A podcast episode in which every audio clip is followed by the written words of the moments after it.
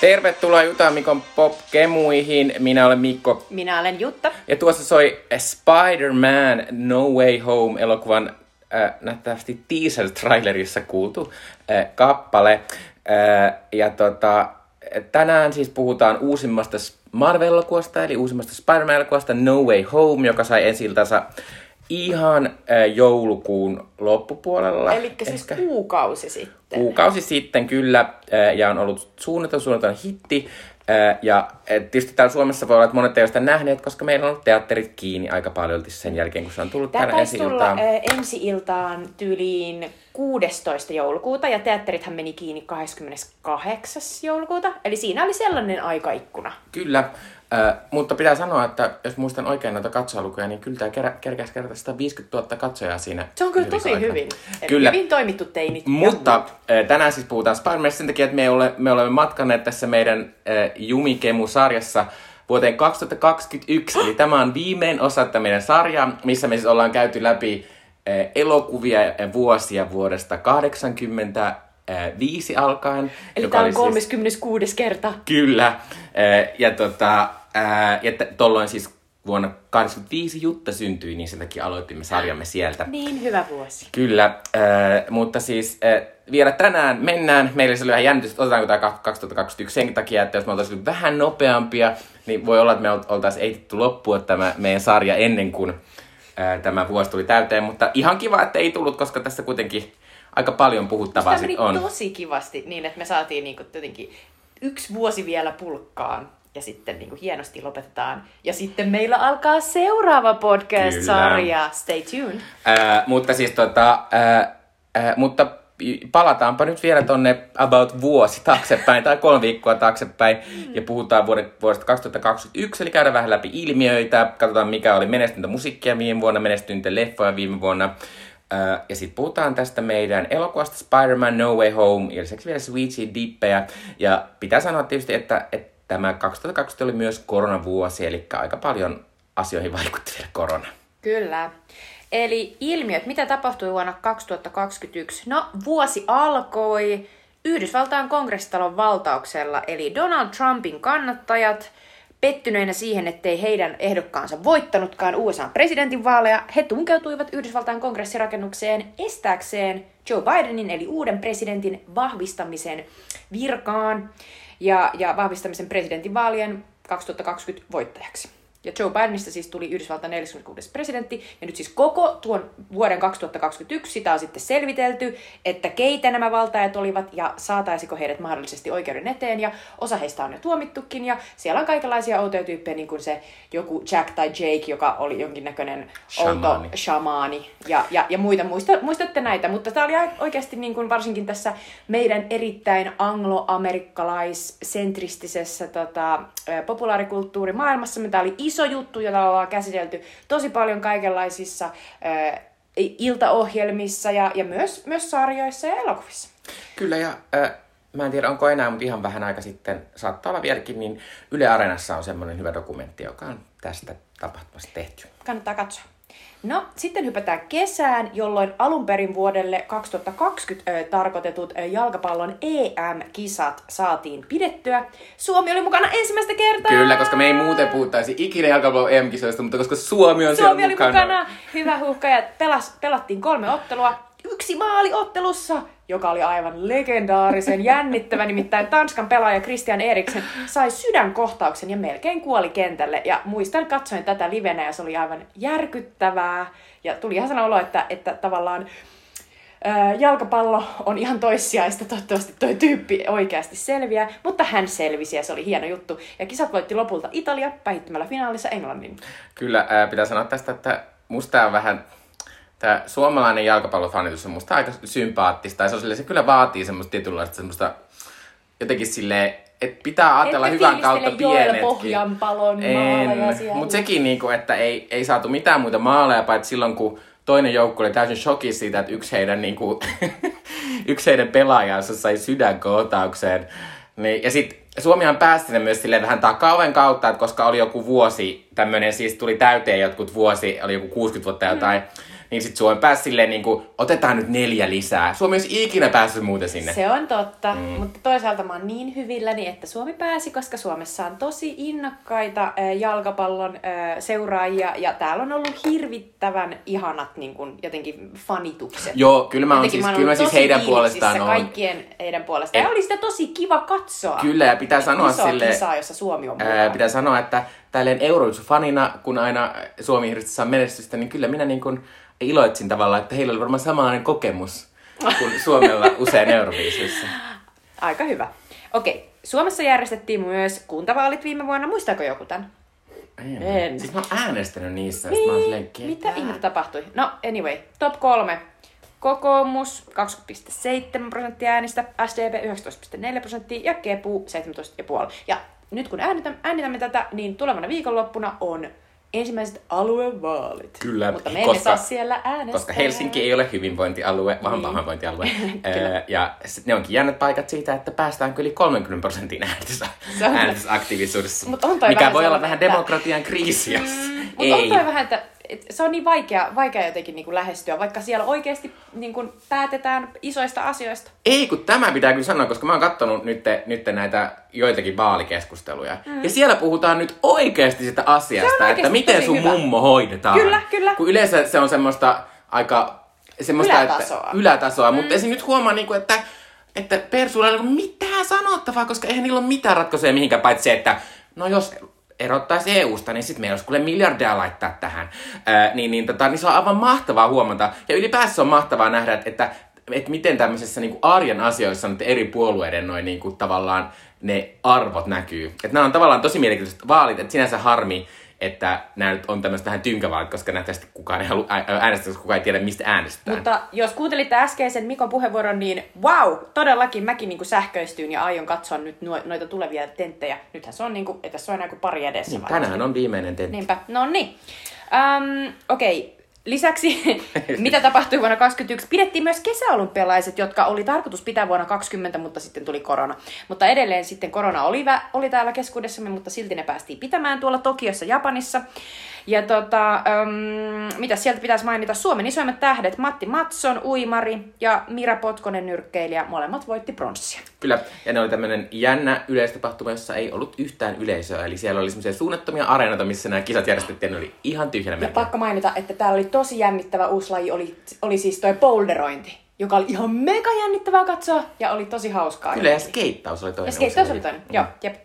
Ää, Tampereen ratikka viimein avattiin säännölliselle matkustajaliikenteelle ja Oletko mennyt Tampereen ratikalle? En ole mennyt, olen nähnyt sen. Mutta eikö siinä ole sellaiset, pu, eikö ole pu- puis, puisia jotain osia siinä sisällä? En tiedä, kun mä en ole käynyt siis, mä näen sen ulkoa. Se on vähän sellainen marjapuuron värinen. No joo. Mutta mä jotenkin luulin alussa, että se on pinkki. Ja sitten mä olin silleen, sit mä näin, sit mä olin silleen, Ei oo. Ei oo. Hmm. Et ehkä se oli joku Pieni downer. jotenkin tommonen lentävä lehmä se, että se olisi ollut pinkki. No, Mikko täällä mainitsi jo persut. Jussi halla luopui puolueen puheenjohtajuudesta ja sitten myöhemmin uudeksi puheenjohtajaksi valittiin Riikka Purra. Ja mä haluan sanoa tämän tästä vaikka Jutta, niin mua nauratti silloin, kun tämä, koska halla sanoi, että minulla on syyni, mutta kerron ne vuonna 2031. Se on paras asia. Silleen, okei, okay, toi on tavallaan cliffhanger, mutta myös sellainen, jonka kaikki unohtaa. Niin, no, mutta en tiedä. Kyllä mä sitten, jos, sitten kun se tulee jossain uutis, uutis silleen, että nyt tää on julki, mä oon silleen, oh my god. Onko sulla sellainen iPhone? Niin No ei, mutta kyllä, kyllä mä, kyllä mä uskon, että meidän medioita se kiinnostaa vielä silloin Mm. silleen, että ne on silleen, kuka oli? Ja sitten, tää? Se on mahtavaa. Mutta toivottavasti se on joku sellainen ihan mega, sellainen niin kuin, ei minkään oloinen, mitään sanomaton syy. Mutta en Joku sanoi, tiedä. että mulla oli jalka silsa, mä en voinut jatkaa. tota, ä, Abba julkaisi uuden albumin Voyage. Uh. Ja uskomatonta kyllä ä, 39 vuoden levytystauon jälkeen. Ja se oli kyllä todella niin kuin, pidetty ja rakastettu. Mut ja... kuuntelit se sinä? Sähän tykkäät Abbasta. Kyllä. Ja oon tykännyt siitä. Oi. Oon kuunnellut muutamia biisejä moneenkin kertaan.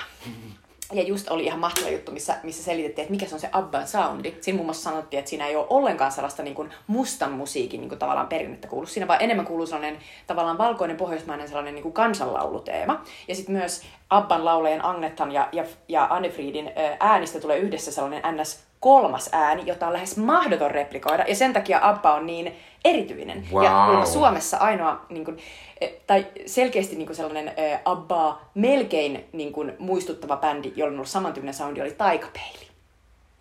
Lala. Ää, ja pitää apastaa sen verran, että hehän ää, menevät nyt kiertueelle, tai ainakin Lontoossa, jossa he että he tekevät tämmöisen hologrammishow. Ja mulla on todellakin sellainen että vitsi, mä haluaisin nähdä sen, mutta mä en todellakaan maksa siitä. Joo. Eli aion jotenkin oudosti nähdä sen. Toivottavasti tulee joku netflix -spesiaali. Niinpä just näin. Ja uusia sarjoja, mitä alkoi vuonna 2021, niin näitä sitten monet me katsottiin, koska oltiin kotona ja etätöissä ja etätöiden ehkä välissä katseltiin, katseltiin ja yritti tehdä töitä. Välillä Kyllä. tehtiinkin. Okei, okay, eli The White Lotus, joka oli siis tällainen äh, luksus äh, lomaresorttiin äh, sijoittuva tällainen vähän niin kuin äh, dekkari, jännäri. Kertoo vähän sellaisista rikkaista ja äh, eri tavalla vähän hölmöistä ihmisistä, jotka sekoilee sellaisessa Mutta se oli oikein viihdyttävä ja hauska mun Joo, mielestä. ja siinä oli mahtava uusi sellainen tota, näyttelijä, joka nimeä mä nyt muista, joka esittää sitä hotellin äh, respan, tai se hotellin johtajaa sellaista Mm. mm. Se on mahtava tyyppi, upea geijäpä. Äh, sitten ihana, ihana Kate Winslet teki upean, upean roolisuorituksen Mayor of Easttown äh, minisarjassa, joka löytyy HBO Maxilta, kannattaa katsoa. Ja kannattaa katsoa myös äh, YouTubesta SNS-sketsi Murder Dirder, jossa sanotaan, että Who murdered my dirder? Who murdered my dirder by the river? Koska siinä on semmoinen aika vahva aksentti. Aivan, mm. se on totta. Mutta Mayor of Easttown on siis, äh, kertoo sellaisesta pikkukaupungista Amerikassa, jossa on tällainen niin kuin, pikkukaupungin poliisi, jota tämä Kate Winslet esittää, ja sillä on ollut omassa elämässään tragedioita, mutta se yrittää koko ajan kuitenkin olla kaupunkilaisten puolella ja, ja ratkoa heidän ongelmiaan, vaikka ne olisivat kuinka vakavia. Ja siellä on siis tällainen äh, kauhea äh, nuoria naisia katoaa ja oikein perus sellainen, naisia löytyy raiskattuna. Kyllä, tämä on sellainen sarja, missä ihmiset taas muisti, jostain syystä ihmiset unohtaa aina välillä, että Kate Winslet on aivan mieletön näyttelijä. Ja nyt oli taas kaikki se, vitsi Kate Winslet on Sillä, se on paras ikinä. Sille, niinpä! Okei, ja sitten tämän lisäksi tietysti on mainittava Netflixin öö, koukuttava sarja, jota en ole vielä katsonut, Squid Game.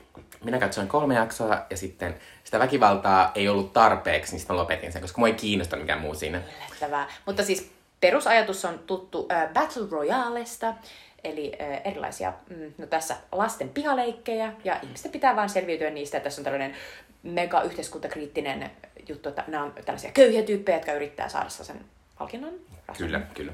Äh, ne on velkaantuneet tyyppejä kaikki. Joo. Äh, mutta Squid Game pitää sanoa, että se oli ensimmäinen tämmöinen äh, iso tai tämmöinen megalomaaninen, ei-amerikkalainen Joo. hitti Eli Netflixissä. korealainen sarja. Ja korealaiset sarjat nimenomaan nyt leviää. Ja mä, mä, tuli just telkkarista, että MTV Katsomoon on tullut joku megasuosittu korealainen sarja. Tulee sellainen olo, että onko se joku sellainen pahna mikäköhän, Koska se voi olla mikä vaan, niin sitten voi sanoa, että tämä on megasuosittu. Niinpä silleen, okei. Okay. Mm. Okei. Okay. Vuonna 2021 kuoli isoja, merkittäviä, ää, etenkin kulttuurivaikuttajia ja näyttelijöitä. Ää, Olympia Dukakis, yhdysvaltainen näyttelijä, aivan, aivan ihana kuuhullut elokuvassa, mm. ää, josta ehkä joskus vielä puhumme. Ää, Laila Hirvisaari, suomalainen kirjailija. Ää, Lappeenrannasta, eli miesiä kaupungista sieltä Lehmusten vierellä. Oman kaupungin tyttö. Oma kaupunkityttö. Ää, oikeasti todella, todella merkittävä kirjailija, jota ei, ei siis aikanaan vuosikymmeniin arvostettu, koska hänen katsottiin kirjoittavan sellaista naisten kirjallisuutta, mm. Joka oli kuitenkin sellaista historiallista, historiallisia romaaneja, mitä kuitenkin normaalisti palkitaan ja arvostetaan. Michael K. Williams, eh, etenkin The Wirein, eh, Omarina tunnettu ihana näyttelijä, jolla oli erittäin, erittäin näyttävä arpi kasvoissa. Joka Kyllä. Hän, erittäin hän oli myös aika nuori, että hän kuoli aika yllättäen. Kyllä, joo, se oli huupeet. Kirsi Kunnas, suomalainen akateemikko, kirjailijakääntäjä sekä Syrjän veljesten Martin ja en muista toisen nimeä äiti. Eli mm. siis kiitos, ilman häntä ei olisi Eppu Normaalia ja kaikkia niitä upe, upeita lauluja. Mutta siis Kirsi Kunnas on myös ää, aivan mielettömiä lastenkirjoja ää, suomentanut ja myös riimitellyt ja, ja juuri mu- muutamaa niistä olen luen, lukenut omalle tyttärelle. Niin ne on mahtavia. Anne Rice, yhdysvaltainen kirjailija, joka tunnetaan muun muassa Verenvangit, ää, kirja, ö, elokuvan alkuperäisen teoksen tekijänä, eli, eli nämä on näitä vampyyri Lestatin seikkailuja. Sitten John Didion, Yhdysvaltain kirjailija esseisti, äh, jonka kirja olen nyt yrittänyt äh, varata kirjastosta, mutta niitä on hyvin hankala saada. Mutta Minä myös. Olen varmaan samoissa jonoissa. Niinpä, mutta Eh, kan- siis- Kannattaa katsoa Netflixissä on oikein hyvä Joan Didion dokumentti.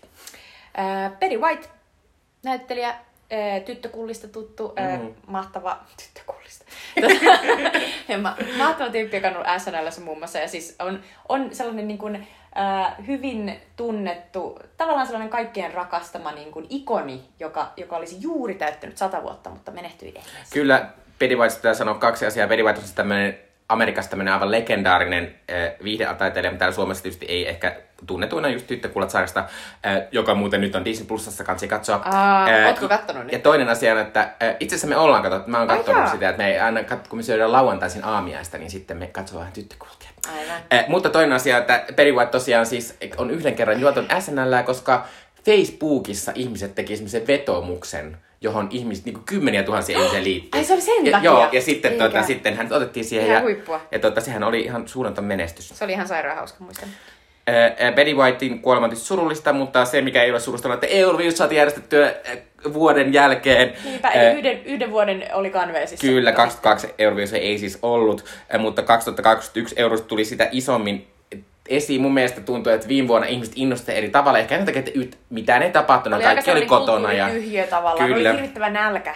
et Suomessa yli kaksi miljoonaa ihmistä katsoi Euroviisun loppukilpailun. Äh, mutta Euroviisu järjestettiin siis äh, Alankomaiden Rotterdamissa.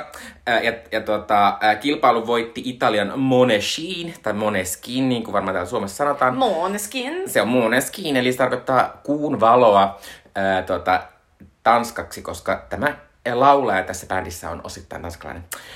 Ja heidän kappale oli Zite Buoni, joka on ihan mieletön tämmöinen rock-kappale. Ja tuota, Se pitää on niin hauskaa ajatella, kun sä tota, yleensä et fiilistele rockia, niin sä tykkäät tosta. Toisaalta mä oon tämmönen vanha, vanha Killers-fani, että kyllä mä Totta. niin kyllä mun tää rockipuolikin. Totta. Ja Suomella meni aivan megalomaanisen. Suomi sijoittui siis parhaiten koko Eurovision historiansa niin toiseksi parhaimmalle sijalle. Eli päästiin siellä kuusi, kun Channel kappaleella Blind Channel yhtyeen kappale Dark Side tuli siis kuudenneksi. Ja yleisöäännös Suomi oli peräti neljäs. Eli ihan sairaan hyvin meni. Kyllä, ja pitää sanoa, että nämä oli tosi hienot ja laadukkaat Euroviisut. Ja pitää sanoa myös, että tämä oli siinä mielessä oudot Euroviisut, että näistä tuli oikeita isoja isoja Niin hittejä. Eh, Viime vuoden kuunnelun kappale Suomessa Spotifyssa oli Blind Channelin tämä Dark Side. Eli sama tapahtui kuin silloin, kun Lordi voitti. Kyllä, se oli ja, tota, ja sitten Moneskin tai Moneskin, äh, niin siitä on tullut ihan tämmöinen kansainvälinen megamenestys niin kuin Amerikkaa myöten. Se on että he niin ovat saaneet, niin kuin, to, että he esiintyvät siis ensi viikonloppuna SNLssä. Toi on aivan mieletöntä. Kyllä.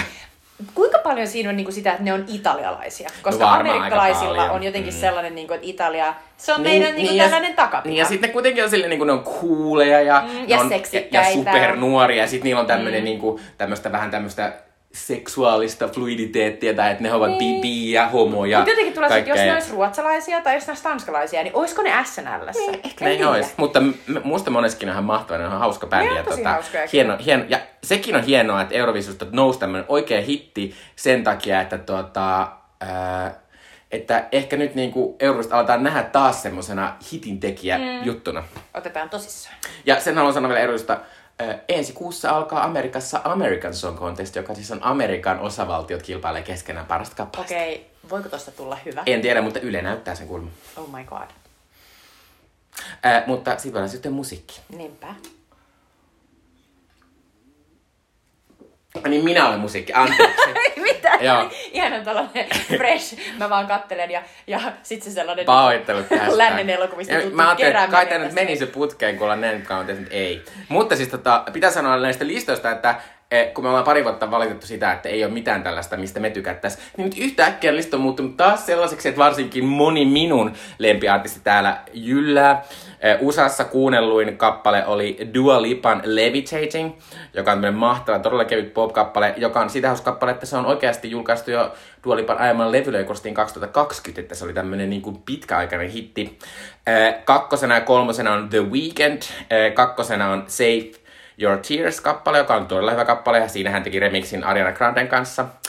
Ja sitten kolmosena oli viime vuoden kuunnelluin kappale, joka oli siis vuonna 2020 kuunnelluin kappale, ja vuonna 2023 kuunnelluin kappale Blinding Lights, Joka on mahtava. joka on ihan mahtava. Ja kuten viimeksi sanottiin, niin Billboard-historian menestyneen kappale ikinä. Sitten muita nostoja täältä. Ää, Pitää nostaa tämmönen viime vuoden mega tulokas Olivia Rodrigo, nuori 19-vuotias Olivia Rodrigo on tämmönen Disney-tähti. Hän näyttelee Disneyllä on tämmönen uh, High School Musical, The Musical, The Series-niminen sarja. Uh, ja sitten hän näyttelee siinä, mutta hän sitten julkaisi uh, Driver's License-kappale, josta tuli tämmöinen megahitti heti. Siinä oli tämmöistä vähän draamaa taustalla, että se Driver's License, joka siis on tällä listalla ka- kasina, uh, niin se, tota, se kertoi siitä, että kun tällä Olivialla oli ollut suhde tähän toiseen näyttelijän sarjassa, ja sitten nähtävästi sillä sitten ne oli eronnut, koska sit sillä oli sillä Olivian mie- poikaystävällä suhde semmoiseen kolmanteen näyttelijän sarjassa. että se oli drama. Mut Onko toi Olivia vähän niin kuin sellainen, että vähän niin kuin se, mitä Lea Michelle olisi halunnut aikanaan olla? Gleessä. Mm. Ei, ei mm. yhtään. Siis Olivia Rodrigo on, se on semmoinen niinku, se on vähän niinku Paramore-tyyppistä semmoista rockia. Aivan. Ja tollaista, että et hän on niinku todella, todella, että hän on tosi mahtava asenteellinen. Ja, ja, ja munkin siis tota, viime vuoden kuunnellut kappale Spotify mukaan oli Good For You, Olivia Rodrigo, joka siis on viitosena täällä. Ää, sitten pitää nostaa vielä Doja Cat ja se SCA, ää, Kiss Me More. Doja Cat on tämmönen uusi hän on tämmönen niinku pop-tähti, mutta hän on myös niinku räppäri. Ja että hän on tosi mielenkiintoinen ää, ja varmaan moni tunteekin. Ää, sitten pitää nostaa vielä Lil Nas X, ei, ollut, ei jäänyt yhden hitin ihmeeksi hmm. ää, tällä hänen ratsastuskappale, joka nimeä nyt en muista, mutta hänen kappaleensa Montero, Call Me By Your Name, oli 90 kuunnelluin, ja se kannattaa katsoa varsinkin sen Montero musiikkivideo, jossa hän muun muassa sylitanssia harrastaa äh, saatanan kanssa. Mm-hmm. Äh, ja sitten mitä tällä ihan nostalgia hengessä sanoo, että kymppinä on Peaches, joka siis on Justin Bieberin kappale, että Justin ei ole kyllä lähtenyt minnekään.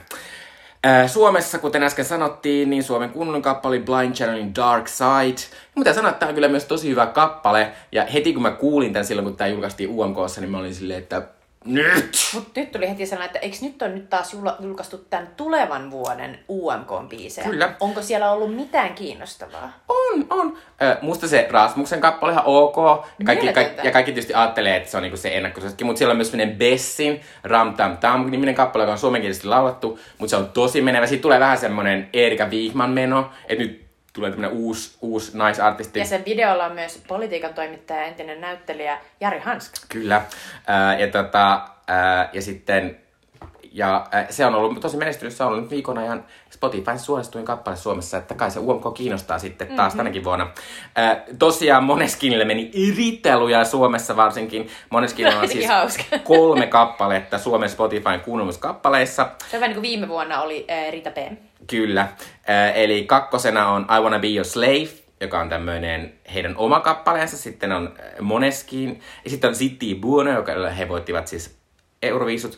Ja sitten on Begging, joka on tämmöinen cover-kappale. Ja tästä Beggingistä on varsinkin tullut tuota, suuri hitti Amerikassa ja ää, Englannissa. Ää, ja ne on kaikki oikein hyviä kappaleita. Ää, kolmosena on Halo Helsingin Piilotan mun kyyneleet, joka on oikein sympaattinen. Tosin mä, mä luulin alussa, että, että Halo Helsingin jotenkin rockbändi, mutta musta tuntuu, että nyky, viime aikoina on menestynyt lähinnä tämmöisillä aika Ne on slovarityyppisillä menneet kyllä vähän kappaleilla. eri suuntaan. Nelosena on aivan hirvittävä Portion Boys featuring Matti ja Teppo. Ö, kappala Vauhti kiihtyy. Tämä on aivan järkyttävän iso hitti. Ja Jaa. tämä tulee vastaan niin kuin, tosi usein vaikkapa niin kuin, ystävien jossain niin kuin, random Insta-storeissa. Mä aina silleen, miksi pistit tämän? Joo, ja sitten tota, mulla oli myös silleen, mä, mä, siis, mä en kato tanssitähtien kanssa, mutta mulla, mä jotenkin ootin että jonkun varmaan Survivorin alkua, sitten mä katoin vähän aikaa sitä. Sitten yhtäkkiä siinä oli silleen, Matti ja Teppo, ja sitten tuli laulamaan, tämä oli silleen, mitä tapahtuu? Mä silleen, what is this? Joo. mutta tietysti, jos Matti ja Teppo saa tästä hyvät, hyvät eläkerahat, niin Täytyy sanoa, että arvostan guest. heitä heidän pitkästä urastaan ja upeista hiteistä, kuten Kaiken takana on nainen. Kyllä, äh, mutta äh, Montero menestyi Lil Nas Xin Montero menestyi myös Suomessa, oli seitsemäntenä, äh, ja kasina pitää vielä mainita, on viime vuoden supermestojen Beemin kappale Frida, joka siis oli jo viime vuonna näillä listoilla. Näinpä. Äh, mutta tota, äh, musta oli tälle suhteessa meidän viimeinen lista, niin musta nämä oli ki- jotenkin Oli. kiinnostavat. Ja Ja, ja monet meidän tämmöiset niinku kiinnostuksen aiheet, ne on jotenkin hypännyt tänne, varsinkin Euroviisut. Niinpä se on, se on kyllä oikeasti tosi kiva. Se on tosi hauska asia. Um, hypätään elokuviin. Uh, maailman katsotuin elokuva, uh, eli eniten tuottanut elokuva vuonna 2021, oli Spider-Man No Way Home, vaikka se julkaistiin siis silloin joulukuussa. Mm-hmm. Ja se tuotti 1,6 miljardia. Eli ihan helvetisti. Ja tota, ei, ei tosiaan jättänyt Disneyä yhtään, yhtään harmittelemaan. Joo, ja tästä pitää sanoa sen verran, että on tienannut tähän mennessä 1,6 miljardia, koska tämä tietysti on vieläkin elokuvateattereissa ja tietysti. tienaa siellä lisää rahaa. Jep, jep, jep. No mutta sitten mennään aika samalla tavalla kuin äh, viime, äh, viime vuonna, eli, eli tänne listolle on hypännyt näitä kiinalaisia elokuvia, joista siis äh, toiseksi eniten maailmassa tuottanut leffa oli tällainen Chang Jin-yu, eli The Battle at Lake Changjin, joka on siis tällainen sotafilmi, jolla on siis kolme ohjaajaa, joista mä kaksi tunnistin, eli Tsui Hark ja Dante Lam, jotka on siis, toinen on mun mielestä sellainen toimintaohjaaja, toinen on enemmän sellainen, tota, Tsui Harkin leffoja näytetty, äh, no, no enemmän sellaisia niin kuin, äh, artsi-leffoja, joita on ollut niin kuin vaikka, mun mielestä joskus olisiko ollut Rotterdamin leffafestareilla, kun mä oon ollut. Mutta siis tää on siis Korean sotaan sijoittuva fiktiivinen elokuva, jossa siis kiinalaisjoukot niin kuin, pakottaa jenkit vetäytymään. Tietysti. Tietysti. Ja tota... No silleen good for them. Niinpä, mutta se tienasi 910 miljoonaa ja on taas näitä esimerkkejä siitä, että ei mitään tietoa täällä länsimaissa, mutta tienaa ihan tarpeeksi, jotta on maailman toiseksi katsotuin elokuva. Ja kuten viimeksi sanottiin, Siellä niin tavallaan nämä ei ehkä ole välttämättä täysin luotettavia nämä Kiinan, mm. Kiinan luvut. Toki siellä varmaan katsotaan aivan suunnattomasti leffoja, mutta on nämä ihan hulluja määriä. On. Kolmantena on myös kiinalainen elokuva Ni Hao Li Huan Ying, eli Hi Mom, joka tienasi 841 äh, miljoonaa dollaria. Ja tämä on siis tällainen komedia, joka on siis tällaisen yhden Mimmin Jia Lingin ohjaama, käsikirjoittama, ja se on itse naispääosassa. Ja tämä elokuva on vähän niin kuin äh, paluu tulevaisuuteen, mutta sellaisella kiinalaisella sentimentillä. Eli äh, nainen menettää äitinsä auto-onnettomuudessa. Sen jälkeen hän matkustaa ajassa ta- taaksepäin vuoteen 81 äitinsä nuoruuteen. Hänestä tulee äitinsä bestis, ja sitten hän yrittää vaikuttaa äitinsä elämään niin, että hänen äitinsä elämä menisi paremmin. Että hän saisi paremman puolison ja paremman työn ja ehkä paremman tyttären. Koska tässä on myös tällainen juttu, että hän ei ollut mikään paras tytär. Eikö se ole ihan mieletön? No on. Tulee vähän sellainen, että pitäisi katsoa.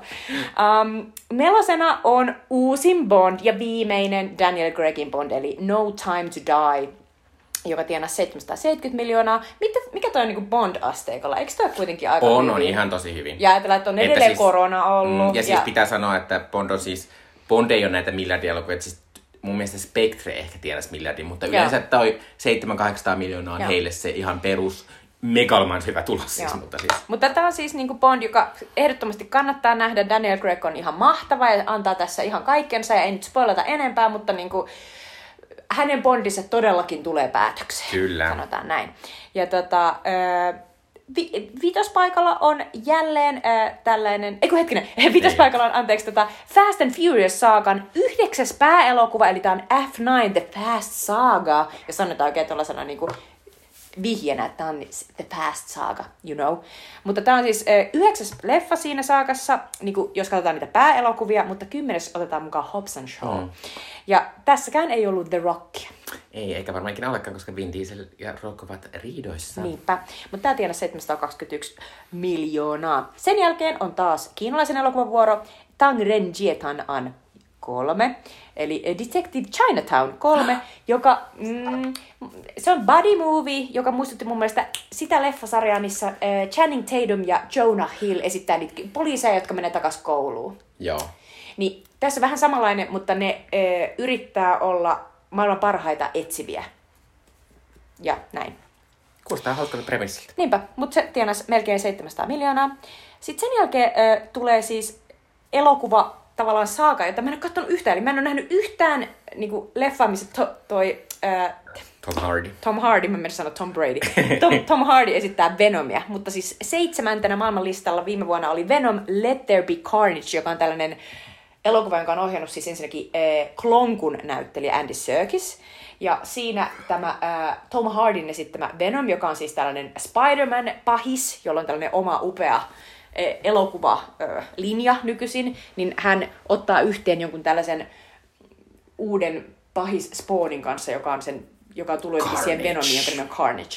Mutta Jota esittää Woody Harrelson. Niinpä, Woody Harrelson. on Minä voin sanoa nopeasti, minä voin sanoa, äh, minä olen nähnyt, koska minä tykkäsin oudosta ekasta, kun se outo on semmoista, se eka on semmoista outoa sekoilua. Eikö siinä ole Michelle Williams? On, ja tässä tokassakin Michelle Williams, mutta se ekassa, kun se Michelle Williams näyttelee tässä super oudosti. Mm. mutta kannattaa katsoa äh, se eka, mutta tämä toka oli ihan suunnattoman huono elokuva. Yksi elokuvista, mitä kävin katsomassa tänä vuonna, siis, Wow. anteeksi viime vuonna, tai edes niin kuin monen vuoteen, että se oli ihan täysin onneton elokuva. Oh my god, kauheeta. Mutta se oli onneksi lyhyt, se kesti alle kaksi tuntia. Yes! Toi oli tällainen vanha kunnon Mikon, tota, Mikon sääntö reversed, koska Mikolla oli sääntö, että, että, että jos minä maksan leffasta, niin sen pitää olla pitkä. Mutta toisaalta, jos se on paska, niin olkoon se lyhyt. Niin. Ää, amen. Kahdeksantena maailmanlistalla oli Godzilla vs. Kong, joka on siis neljäs tässä Monsterverse-universumissa, jossa on siis Kong Skull Island ja sitten oli tämä joku Godzilla, Niin The kaksi King of Godzillaa. Monsters ja jotain, jep.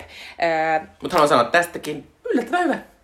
Kauhean kiva kuulla. Siinähän Alexander Skarsgård, Millie Bobby Brown. Kyllä, Oikein ja pitää sanoa tästä, minä en tiedä kerroinko tätä silloin aikaisemmin, mutta äh, kävin katsomassa tämän Joensuussa ja silloin oli korona, niin minä kävin katsomassa tämän äitini kanssa niin, että siellä istui siellä te- te- minä, minun äitini ja yksi mies. Ja sitten siinä lopussa tämä yksi mies alkoi itkemään. Mm, Se oli koskettava. kyllä, siinä on lopussa ihan ystävyysasia joidenkin asioiden välillä, niin ehkä se kosketti häntä. Tykkäsikö Tarja? Elikkä Mikon Kyllä, mutta se oli liian äänekäs tietysti. niin, tietysti. Oi Tarja. Terkkuja kotiin. Tämä tienasi siis 470 miljoonaa. Sitten listan häntä päätä, y- ysi ja kymppisiä pitää kaksi Marvel-leffaa. Mä en ole kumpaakaan nähnyt. Mikko voi sanoa niistä jotain, jos haluaa. Chang-Chi and the Legend of the uh, Ten Rings on siellä yhdeksän ja kymmenentenä on Eternals. Kyllä, nämä molemmat ovat oikein hyviä Marvel-elokuvia, molemmat tosi kiinnostavia. Shang-Chi on tosi viihdyttävä, se, siinä on tosi uudenlaista Marvel, Marvel tuota, ää, tämmöistä actionia. Sitten siinä, sit siinä on oikeasti jotenkin tosi semmoinen seksikäs ja nuorekas ja menevä meno. Ja mä viihdyin todella hyvin Shang-Chin kanssa. Eternals oli tosi mie- mielenkiintoinen kokeilu, tehdä tämmöistä erittäin vakavaa juttua. Ja tämä siis oli Nomadland-ohjaaja Chloe Zhaon ohjaama elokuva. Ja mä- Viime podcastissa me puhuttiin Nomadlandista. Kyllä, ja mä suosittelin itse varmaan tätä jossain vaiheessa, mutta Edonalskin on erittäin äh, mielenkiintoinen, ja Eternals tuli siis ihan vasta äskettäin Disney Plussaan. Että nämä kaikki äh, Disney-elokuvat, paitsi toi Spider-Man, niin on tällä hetkellä nähtävissä Disney Plussasta. Nice. Sitten Ai, niin, Suomen... äh, haluan sanoa tästä nyt tämmöisen. Nyt kun ollaan täällä meidän sarjan lopussa, mm. niin tavallaan tässä meidän sarjan aikana on Kiina noussut elokuva maailmalle silleen, että meillä on tämmöinen toinen täysin megalomaanisen iso elokuvamarkkina niin kuin Amerikan Se on oikeasti tosi, tosi mieletöntä. Se on siis elokuvahistoriassa Mhm. mm-hmm. tosi ö, poikkeuksellista, koska silloin vielä, kun ei ollut tällaisia listoja, niin ihan tietysti 1900-luvun alussa, kun elokuva keksittiin, niin silloin ö, ei ollut tällaista Hollywood-dominanssia, vaan meillä oli pienempiä niin kuin, tavallaan isoja elokuvan tekijämaita, niin kuin esimerkiksi Ruotsi mm. ja Tanska ja Saksa. Mutta sen jälkeen, kun tuli toinen maailmansota, niin se käytännössä lopetti Euroopan isot elokuvateollisuudet ja kaikki myös sellaiset isot tähdet lähtien Marlene Dietrichistä ja äh, tota, Ernst Lubitschista ja muista, niin he äh, pakenivat Amerikkaan ja veivät sinne niin kuin tähtipölynsä.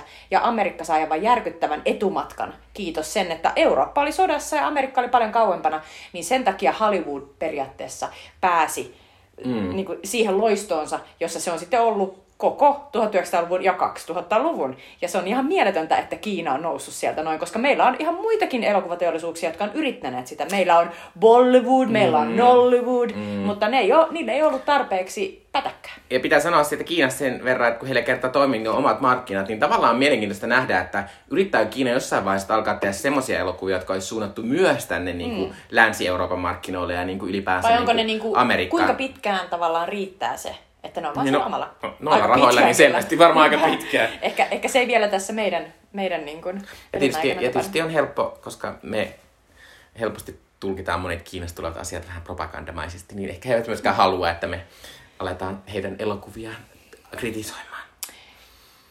Sitten siirrytään Suomen top 10, jossa on todella klassinen meininki, eli koska Bond-elokuva julkaistiin, niin Bond on katsotuin elokuva Suomessa, eli uh, No Time to Die oli uh, 621 000 katsojalla katsotuin, eli Ja, ihan pi- ja pitää sanoa, että ei kyllä korona vaikuttanut Bondin katsomiseen. Ei Vaikka oli korona, niin ei kaikki No. halus nähdä Bondin. Siis todellakin. Siis, ja me, meillä on tässä ollut tämän, tämän meidän vuosisarjamme aikana monia bondeja, jotka on saanut paljon vähemmän katsoja, mm. puolet. Mutta tota, No Time to Die oli tietysti Daniel Craigin viimeinen ja ihmiset ymmärsivät sen ehkä.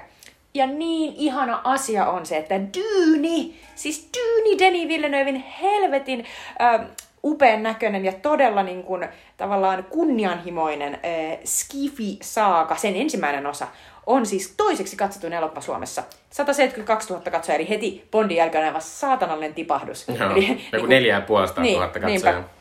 Eli, eli se on aivan eri liikassa kuin Bond. Bond on aivan omassa, omassa yksinäisyydessään tota viime vuonna. Mutta upeaa, että Dyyniä käytiin katsomassa noin hyvin.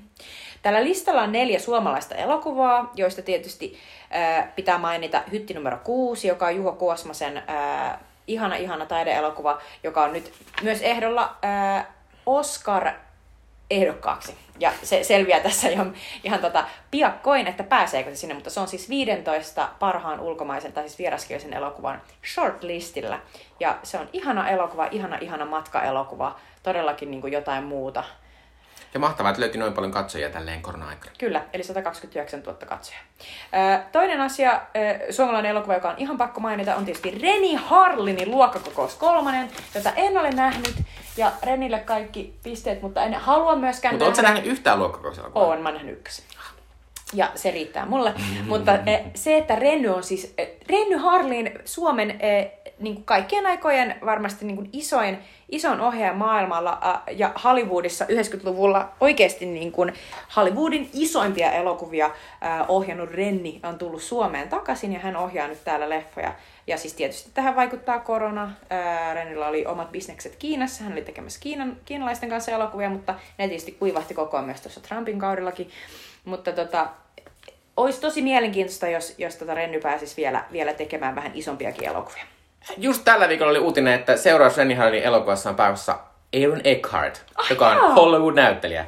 Okei, se on kyllä, mä en tiedä onko se millä. Niin, no en mä tiedä minkä taso Hollywood-näyttelijä se on, mutta se on Hollywood-näyttelijä. mä, mä just katoin Battle Los Angeles-nimisen elokuvan, Joka on ihan hirveä. joka on ihan hirveä, mutta sen, se on toiminta, iso, iso rahan toiminta jonka päässä on Aaron Eckhart. Se on totta. Mm. Uh, en saa luokkakokoisesta muuta. Siinä on, siinä on kolme äijää, jotka tekee kauheita asioita ja hassuttelee. Ja se on sellainen mieskomedia, jossa...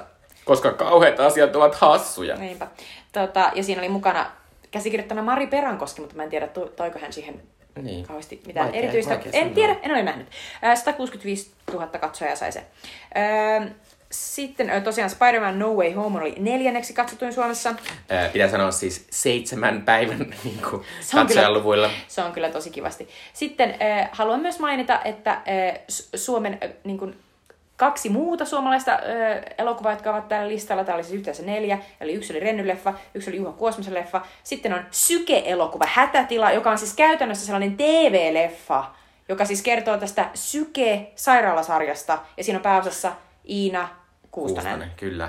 Ää, pitää sanoa myös, että Suomessa julkaistiin viime vuonna myös toinen tämmöinen elokuva, joka oli se Siltanen vai Virtanen vai mikä Sorjonen. se on se? Sorjonen. Siitäkin tehtiin elokuva. Kyllä, mutta se ei ole täällä. Voi harmi. Isäni kävi katsomassa sitä Lappeenrannassa, koska Ehkä se, la- eh, ehkä se on. Lappeenrannan katsottu elokuva. Niin varmasti. Ja sitten pakko mainita aivan järkyt... Siis nyt on pakko sanoa, että mä en ole nähnyt tätä leffaa, mutta trailerin perusteella tämä vaikutti ihan sika vanhentuneelta konseptilta. Eli Pertsa ja Kilu, tällainen niin suomalaiseen lastenkirjasarjaan ähm, tai lastenkirjoihin perustuva elokuva, äh, Taavi Vartijan ohjaama. No, se päästelee listalle kohdalle niin kuin, äh, sijalle 10 86 000 katsojalla. Eli, eli tämä lista aika nopeasti kyllä hupeni mm. niin kuin noiden katsojien suhteen. Mutta siis sen trailerin perusteella se vaikutti oikeasti elokuvalta, joka on käytännössä tehty niin kuin mun isälle, joka on syntynyt 59. Jotenkin sellaisen, niin kuin, että siellä ne taas seikkailee, hyppii kallioilta ja niillä on sukellusvene. Siis jotenkin, mutta mä en ole nähnyt sitä, joten mä voin olla ihan väärässä. Mä oon tosi pahoillani Taavi Vartija Ehkä ja se on kaikki jotenkin perinteisemmille perheille. Mä olen pahoillani, jos mä olen trashannut sitä turhaan. Haluan nostaa yhden asian. Siellä yhdeksän Suomessa on Florian Zellerin isä, eli Father, joka on ihan mielettömän hieno elokuva Alzheimerista. Niin haluan nähdä sen. Eli siinä on Anthony, Sir Anthony Hopkins, joka sai siis viime vuonna äh, os, parhaan miespääosan Oscarin. Ja sitten siinä on myös ihana Olivia Colman. Kyllä. Äh, Mutta Oscarista puheen ollen voidaan nyt siirtyä Oscareihin. Tämä on vähän tämmöinen kummallinen, koska tietysti Oscareita ei ole järjestetty mä vielä. arvostan, Mikko on tehnyt tämän osion ja mä arvostan, että tää on riffailtu tälleen niin kuin, äh, eri tavalla. Kyllä, äh, eli Oscarit on suunniteltu järjestettävän 27. maaliskuuta. Ja eli, toivottavasti järjestetään. kyllä, eli tuossa parin kuukauden päästä. Äh, ja tota, viime viikolla Oscar Akatemia äh, kertoi, että kahden vuoden tauon jälkeen he aikovat hankkia sen juontajan tänä vuonna. Mikä, Uskomatonta. mikä on musta ihan hyvä juttu. Niin mustakin, mutta mä oon vaan silleen, yrittäkää hommata please joku tyyppi. Niin, älkää, ei Jimmy Kimmeliä. ei heti ole sellaista N-word Niin, tai yrittäkää joku... hankkia joku hauska näyttelijä. Niin, hauska näyttelijä. Niin, joka on karismaattinen. Joku SNL-juontaja. Niin, kyllä, kyllä, joku tämmönen. Niin kuin vaikka se sun uusi suosikki. Kyllä, ää, ja tota, Oscar-äänestys on siis parhaillaan käynnissä.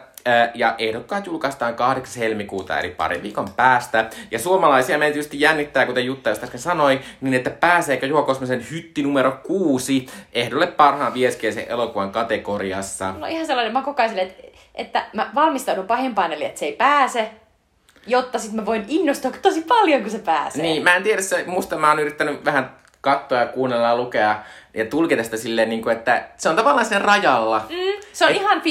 Kyllä, kyllä. Että siellä on, niinku, siellä on niinku, et pitää sanoa, että siellä on neljä elokuvaa, jotka varmana pääsee.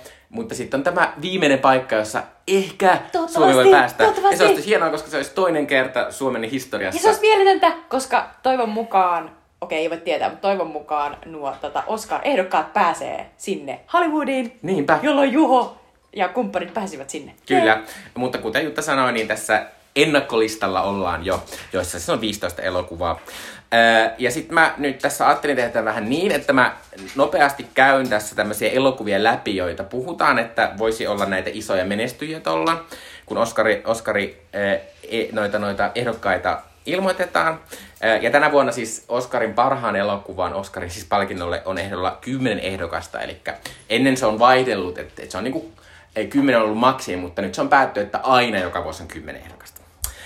Mutta mä nyt alan tätä juosta läpi, tämä mun lista. Ehkä suurin ennakkosuosikki tänä vuonna on Netflixistä löytyä Jane Campionin Power of the Dog, joka on, tuota, josta Jutta puhui pari jaksoa sitten tässä Sweet Chilipissä.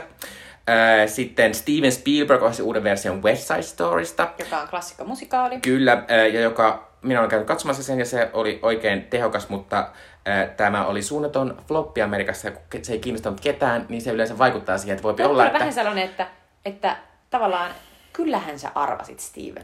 Niin. Oikeesti. Mutta tois, toisaalta West Side Story on ihan suunnaton, semmoinen niin kuin lapset kattoo, niin kuin, että meillä on joku lumiukko, niin, niin Amerikassa West Side Story katsotaan jouluna. Et se on semmoinen niin perhe yhdessä katsoa elokuvaa. Mutta tietysti ymmärrän, että on, on vaikeaa tehdä. Mutta tässä on myös se juttu, että mä epäilen, että Steven Spielberg käy niin, että West Side Story, 12 ehdokkuutta, Niin varmaan. nolla voittoa. Niinpä, luultavasti kyllä. Ää, ää, Kenneth Branahin oma elämänkerrallinen Belfast ää, on myös iso suosikki. Se on vähän tämmönen, se on hiljentänyt tässä nyt tätä juoksuaan, koska se on niin pitkään ollut jo, mutta tota, ää, muun muassa ää, Fifty Shades of Green tähti, ehkä Fifty Shades of Grey tähti Jamie Dornan on siinä kuulemma aivan mahtava. Kyllä, ja sitten myös siitä upeasta skottilaisesta sarjasta, jossa sellainen mimmi matkaa ajassa sellaisen jäpän perässä, Cage and Above. Aha, kyllä.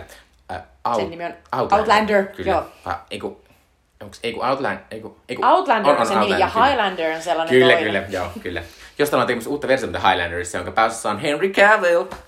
Ää, Sitten Paul Thomas Anderson, ihana Paul Thomas Anderson julkaisee Licorice Pizza nimisen elokuvan, jota mä otan niin paljon. Samaa. Sen, sen pääosassa on Alana Haim, joka on Haim-bändin yksi jäsen, ja ää, ton, ton, ton Philip Seymour Hoffmanin ää, poika, ja he seikkailevat Los Angeles, tapaavat siellä tämmöisiä kummallisia Ja se ihmisiä. on aivan, siis se on joku upea P.T. Andersonin eh, oman nuoruuteen tyyli pohjalla. Kyllä, ja mä ootan sitä aivan sikana, että se tulisi mm-hmm. elokuviin. Äh, Sitten äh, Reinaldo Marcus Greenin King Richard, joka kertoo siis äh, Serena, äh, siis Williamsin tennis supertähtisiskosten isästä, ja jossa Will Smith estää tätä isää, ja ainakin veikataan, että Will Smith voittaisi Oscarin tästä.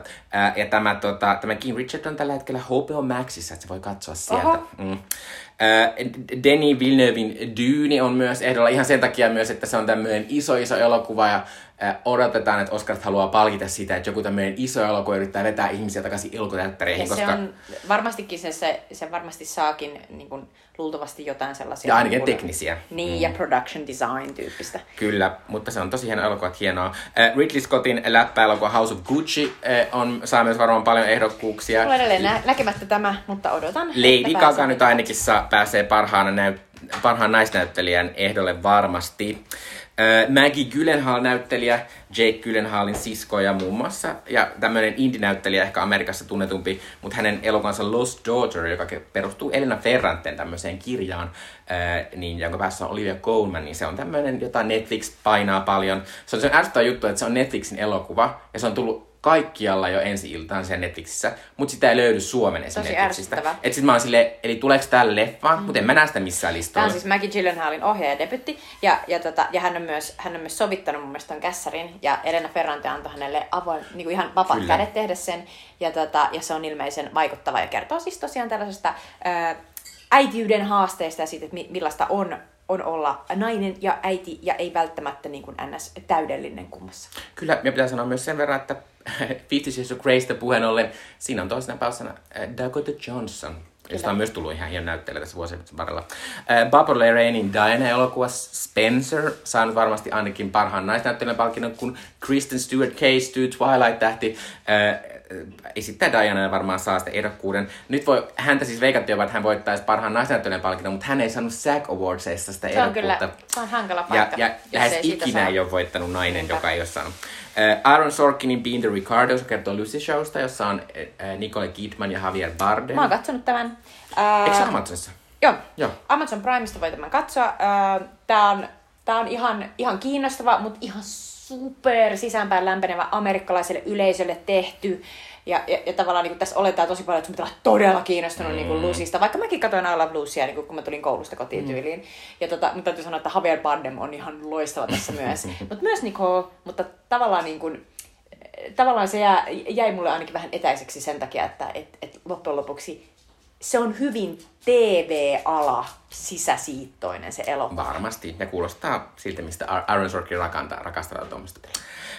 Adam McCain Don't Look Up, joka oli loppuvuoden mega menestys ja mega puheenaihe-elokuva. Ja se oli ihan mega hauska mun mielestä, Niin tosi Ja Mä olin ihan silleen, niin kuin, että mikä ihmisiä vaivaa, että ihmiset on silleen, että en oikein ymmärrä, oliko tämä satiiri silleen, ei, tämä yritti oikeasti puhua niin kuin ihan oikeasti samoilla termeillä näistä asioista. Ja niin kuin kaikki, mikä tässä on tosi superjärkyttävää, on käytännössä ihan totta. Kyllä. Niin sen takia tämä oli mainio. Äh, ja oli oikein mainio. Äh, Sian Hederin Coda on myös varmasti pääsee ehdolle. Se kertoo tämmöisestä äh, kuurosta perheestä. Äh, Guillermo del Toron, joka siis voitti pari vuotta sitten parhaan ohjaajan palkinnon.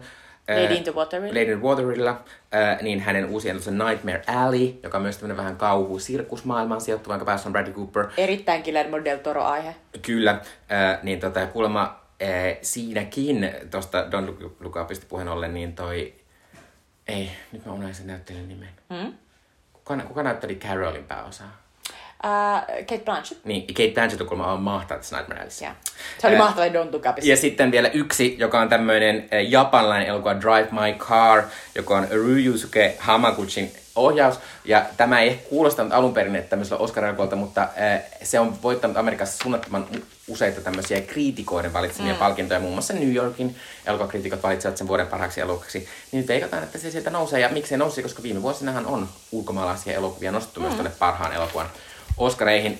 Äh, Sitten haluan vielä, vaikka tämä kestää kauan, mutta nostan vielä muutaman näitä, tota, näitä äh, nyt jo ennakkosuosikkeja. Eli tota, paras ohjaus on melkein jo päätetty. Jane Campion tulee voittamaan viimein parhaan ohjaajan palkinnon toisena vuonna putkeen. Ehkä nainen voittaa Power of the Dogista. Ei tietysti No, saa, täytyy ko- sanoa, pitää että- koputella puuta ja kaikkea, mutta tota, Täytyy sanoa, että niinku Jane Campion, se on niinku sellainen edelläkävijä, niinku forefighter, ja se ansaitsee kaikki Oscarit. Kyllä, ja tänä vuonna se kai tulee jo. Parhaasta miesnäyttelijästä on tämmöinen kaksin kamppailu, varmasti on Will Smith King Richardista ja Benedict Cumberbatch Power of the Dog-elokuvasta. Hän on siinä aivan uskomattoman hyvä. on kyllä. Ja sitten paras naisnäyttelijä, ää, suurimpia ennakkosuosikkeja on itse asiassa tällä hetkellä Nicole Kidman tästä Being the Ricardos, mikä Hän on se- siinä aivan ihana, ja hän, hän tekee todella mahtavia sellaisia niin kuin, yksittäisiä kohtauksia, missä saa aivan silleen, että mihin katosi Nicole Kidman? Tässä on Lucille Hall. Ja se on aivan mahtavaa, koska ainakin tra- trailerissa naama näyttää aika kummalliselta. Hän on tosi hassun näköinen koko elokuvan ajan. Kyllä, äh, Kristen Stewart tosiaan Diana roolistaan Spencerista on myös ehdolla, ja, tai siis luulen, että voi voittaa, mutta ehkä nyt ei. Ja sitten tosiaan tästä Lost, Orderista Olivia Colman saattaa hyvätä tuolta taka-alalta ja taas yllättää Se olisi hauskaa. niin kuin pari vuotta Nicole sitten. Kidmanista pakko sanoa vielä, että se eh, Lucille Ball eh, on siinä sellainen tosi ballbuster, sellainen mega feministityyppi. Ja sen takia hän on myös erittäin sellainen niin kuin tavallaan Oscar niin kuin vetoinen tyyppi kyllä, että koska häntä vaan katsoo silleen haukkojen henkeä, että miten hän pystyy tekemään näin ja noin. Äh, Myös Cannesissa naiset juhlivat Ju- Ju- Julia, Julia Ducarnaun äh, ohjaus Titan voitti parhaan, voitti kultaisen palmun ja Julia Ducournau on siis äh, Raw-elokuvasta tuttu ja äh, Raw on ihan mahtava, ja kun Titanickin on ihan mahtava, toivottavasti tulee Suomessa ensiltään. Se oli jo tuolla Night Vision Festivalilla, mutta jostain syystä mulla meni aivan täysin ohi se, mä en tiedä, miten mun, algor- miten mun Facebook-algoritmit ei toimi niin, että mä saan tieton tommosesta, mutta... Pitäisi kyllä Oikeasti. Voi voi Facebook. Eh, mutta Suomella meni hienosti, koska tämä toiseksi tärkein palkinto The Grand Prix eh, jaettiin eh, iranilaisen mestariohjaajan Asghar Farhadin A Hero-elokuvalle ja toinen ja, ja Juho Kuosmasen Hytti numero 6 elokuvalle, eh, mikä on tavallaan eh, hieno juttu ja toisaalta eh, tätä voi vähän odottaa, koska Juho Kuosmasen edellinen elokuva Hymyilevä mies menestyy myös Kannesissa. Mutta kohta ei puhuta Kanneselokuvasta, vaan puhutaan Spider-Manista. Eli nyt puhutaan eh, vuoden 2021 meidän elokuvan valinnasta, joka on Spider-Man No Way Home. Se on Marvel-elokuva, jonka ohjasi John Watts. Eh, Pääosassa on eh, Spider-Manin Tom Holland, Spider-Manin Best Girl, Zendaya. Sitten siinä on Willem Dafoe, Alfred Molina, Jamie Foxx ja Benedict Cumberbatch. Ja ehkä näiden näyttelijöiden mainitseminen spoilaa jo jotain, mutta me tullaan spoilaamaan tätä elokuvaa. Eli jos et ole nähnyt vielä, niin mene katsomaan ja sen jälkeen kuuntele tämä. Tämän elokuvan budjetti oli 200 miljoonaa dollaria. Se tuotti 1,65 miljardia tähän mennessä. Ja kuten todettiin, niin se oli viime vuoden eniten tuottanut elokuva. Kyllä, ja varsinkin tälle länsimäisen elokuvan niin kuin aivan ylivoimaisesti entä tuottanut elokuva. Kyllä. Ja äh, juonesta se kertoo Spider-Manista, jota sitä Tom Holland, ja se liittyy tällaiseen multiverse äh, pidempään juoneen, johon liittyy myös tämä Benedict Cumberbatchin esittämä Doctor Strange. Kyllä, tai mä voin mä keksiä tavan tiivistää hyvin. Joo. Eh, Viime, viime Spider-Manin lopussa kaikki sai tietää, että Peter Parker on Spider-Man. Joo. Ja sitten oli, se oli iso ongelma, ja, ja sitten Peter Parker päättää nyt mennä tämän Doctor Strangein luokse, että hei sä osaat noita taikajuttuja, että voit sä tehdä semmoisen taian, että kaikki unohtaisi tämän. Ja sitten se taika meneekin väärin, ja sitten avautuu tämmöisiä eri tämmöisistä niin ulottuvuuksista tulee tämmöisiä vanhojen Spider-Man-elokuvien pahiksia, ja sitten eh, tämän eh, Tom Hollandin esittämän Spider-Manin pitää hoitaa tämä asia sitten kuntoon niin, että ne saadaan se takaisin sinne omiin Kyllä. Eli vähän tuollaista nyrjäyttävää meininkiä. Kyllä. Ää, pitää sanoa, mä haluan sanoa tämmöisen yhden asian, mikä on tämmöinen hieno, tämmöinen rusettimainen asia tässä meidän podcastissa on, että meidän ensimmäinen tämän sarjan elokuva oli äh, John Hughesin Breakfast Club, äh, joka siis julkaistiin vuonna 1985. Joka on ihan klassikkoelokuva, jos ette ole katsoneet, niin katsokaa. Kyllä, ja tässä näissä Tom Hollandin tähdittämissä Spider-Man-elokuvissa on kuulemma tavoiteltu vähän sitä semmoista John Hughesimäistä lukiomais, lukiolaismaista mm. asiaa. Ja muun muassa tämä ohjaaja Watts, Watts oli silloin alussa, kun alettiin tehdä leffoja, niin oli sanonut näille nuorille näyttelijöille, että katsokaa näitä John Hughesin elokuvia. Tämä on tämä, mihin me niinku yritetään saada Se, mitä John Hughes silloin aikanaan teki ensimmäisenä tavallaan niin kuin, ö, hyvin realistisesti, oli se, että hän, hän ensinnäkin roolitti suht nuoria näyttelijöitä, muun muassa Bolin Ringwald, joka esitti niin kuin aina tätä tällaista ns. Pää. Prinsessa oli hänen roolinsa tässä Breakfast Clubissa, niin hän oli oikeasti ehkä 16 tyyliin, kun hän oli tässä. Ja sitten myös, että, että tavallaan tässä otettiin tosi voimakkaasti, niin kuin mentiin sinne teinien maailmaan, amerikkalaisten niin kuin, nuorten maailmaan, ja tuotiin esille niin kuin aidot asiat, jotka heitä niin kuin hermostutti. Ja usein oli kysymys siitä, että, että joku oli köyhemmästä naapurustossa kuin toinen, ja se tuotiin niin kuin esille tavallaan ekaa kertaa. Kyllä, ja tota, yksi syy, mä olin siis iso, joka ajoin tätä, että Spider-Man tämä meidän elokuva, niin tässä on monta syytä, mutta lähinnä sen takia, että kun mä ehkä haluan tässä meidän nyt tämän sarjan viimeisessä jaksoa puhua vähän siitä nykyelokuvan tilasta, ja kun tämä Spider-Man on tavallaan niin kuin täydellinen kuva siitä sen takia, että että tämä on niin kuin ollut suunnaton menestys, ja ylipäänsä toi lista oli täynnä näitä tämmöisiä supersankarielokuvia, kuten kaikki tietää, niin supersankarielokuvia on melkein ainoita elokuvia, joita ihmiset käy niin kuin katsomassa leffassa. Niinpä, mehän aloitettiin tämä 80-90-luvulta, ja silloin niin kuin toi maailman katsotuin top 10 oli aivan täynnä niin kuin jotain outoja Oscar-leffoja, Michael Douglasin näyttelemiä niin kuin leffoja. Ja joku vaarallinen suhde Niinpä. oli silloin niin kuin, katsottu, toisessa katsottu elokuva koko maailmassa. Kyllä. Niin me ollaan tultu tosi pitkä matka sieltä, ja nyt tultu niinku näihin, missä yhtenä vuonna oli 9 kautta 10 Disney-leffaa siellä, kyllä. ja ne oli nimenomaan näitä Marvel-leffoja. Ja toki nytkin tuossa meidän listalla, jos ei olisi ollut niitä kiinalaisleffoja, niin ne olisi kaikki, kaikki käytännössä ne elokuvat ollut näitä supersankelokuvia ja plus James Bond. Ää, mutta tota, Joka on myös tällainen sarja-elokuva. Kyllä. Mutta tässä on pitää sanoa tässä, ehkä aloitetaan tämä spoileri-asia, että tämä on siis erittäin tämmöinen nostalgia-asia, mutta tämä on tämmöinen aika lähinostalgia-asia tämä Spider-Man, koska tämä siis tuo yhteen, koska Spider-Man on Sonin brändi.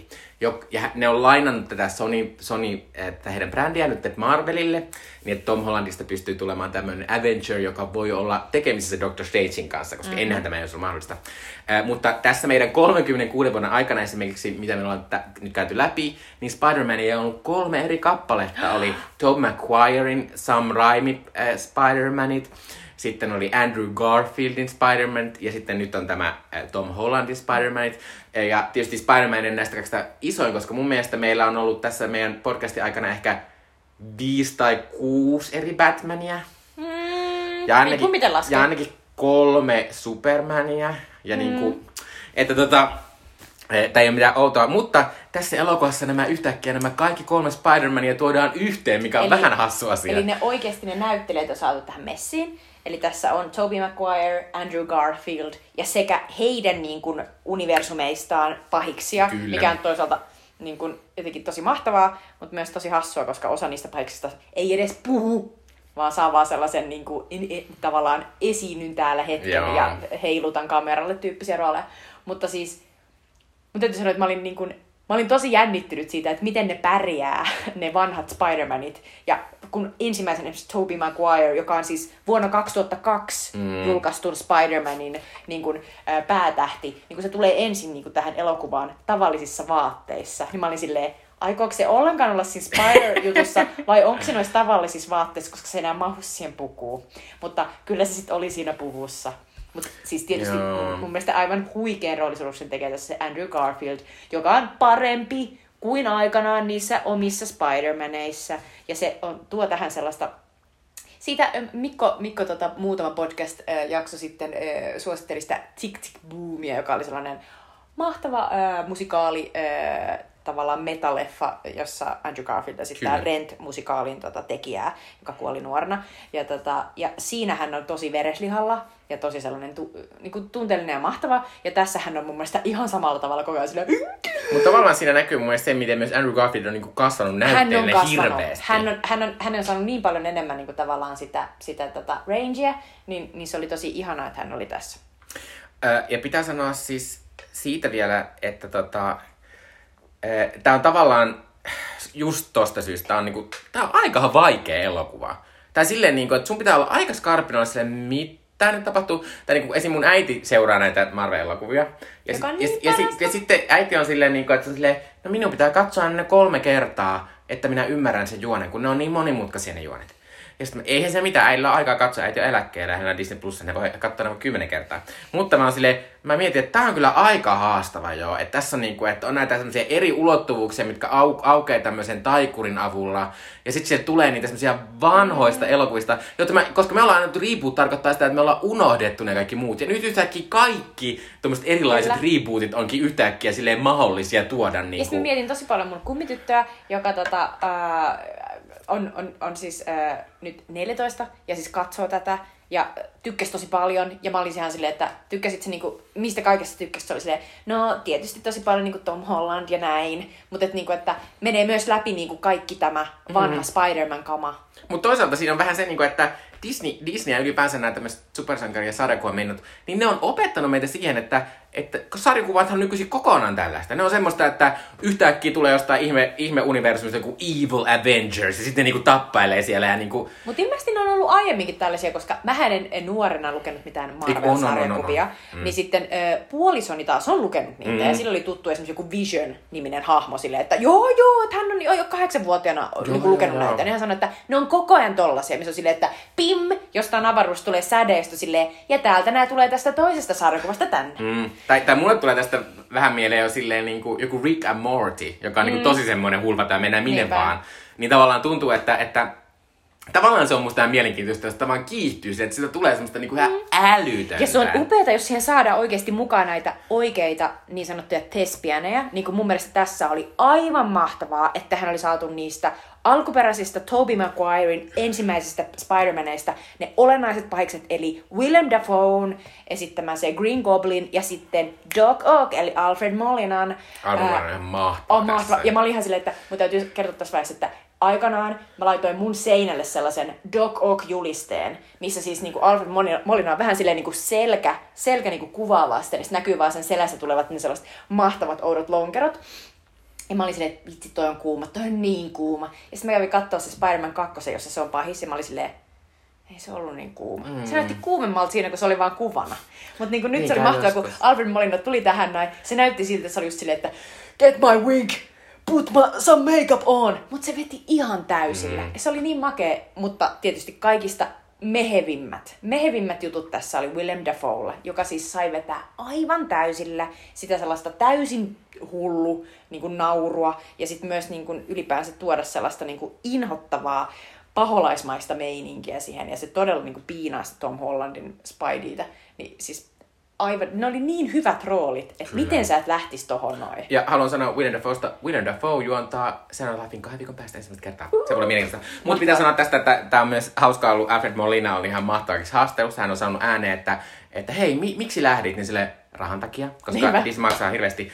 Ja sitten, tota, äh, sitten toisaalta hän kertoo, että siinä ekassa spider missä hän oli, niin ne hänen lonkeronsa oli semmoisia, että ihmiset niinku ohjas niitä. Siellä oli semmoisia ihmisjoukkoja, jotka ohjas niitä, ja nyt ne kaikki on tietysti tehty tietokoneella. niin paras niin sitten niin sit sanoi, että no onhan se vähän helpompaa. Niinpä silleen, että kukaan ei niinku silleen koko ajan sekoile sieltä. Joo.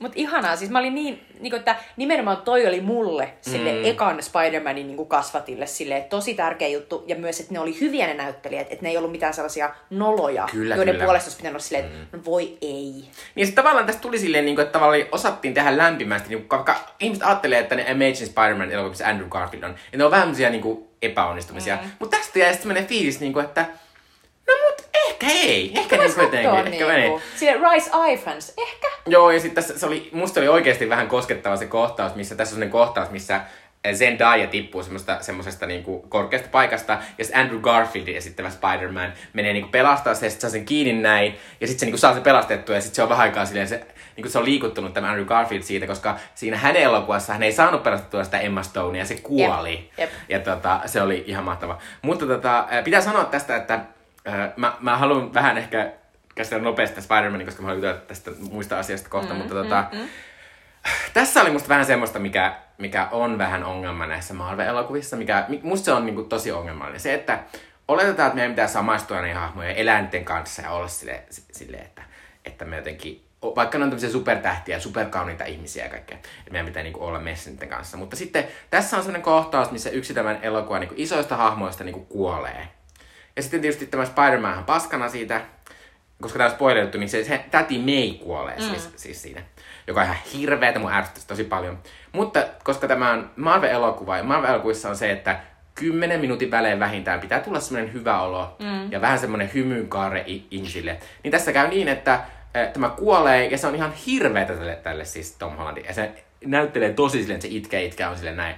Mut sitten menee ehkä 50 minuuttisen elokuvassa, ja sitten se heittää niinku jotain läpändeerusta jossain niinku tälleen, jossain laboratoriossa sitten muiden Spider-Manien Toi kanssa. Toi on mun niin amerikkalainen asia. Niin, mutta kun tavallaan tämä ei ole vaan tässä, vaan esimerkiksi torilla, koko sen niinku, kansakunta, koko planeetta kuoli yhdessä elokuvassa, ja sitten se oli viisi minuuttia jälkeen silleen, mä oon vähän tämmönen. Ja sitten, mutta, ja sitten mä niin kuin ymmärrän, niin kuin, että kyllähän niin kuin kuolemaa tapahtuu koko ajan. Niin Disney-leffathan, niin kuin meidän lapset Disney, että kaikki, mm. kaikki se kuoli. Mutta niissä oli aina annettiin sitä aikaa, että, että kyllä niin kuin Simbakin oli hetken aikaa surullinen. Että se ei heti alkaa heittää läppää sen niin kuin Bumban kanssa Mutta mä mietin koko ajan, että esimerkiksi, mistä mä puhun aiemmin, Inside Out, niin kuin Pixar-elokuva, jos opetetaan sille, että suru kuuluu ihmiselämään, ja suru on sellainen asia, mitä ei voi vaan niin kuin lakasta jonnekin. Mm. Että jos tekee niin, niin ei kasva ihmisenä eteenpäin. Ja sehän on niinku sellainen, niinku, että no kai me nyt se tiedetään. Mutta silleen, tämä on news. Niin, Ehkä mm. niinku, amerikkalaisessa sentimentillä, jos on silleen, että pitää aina olla kuitenkin niinku, tavallaan jollain tavalla niinku,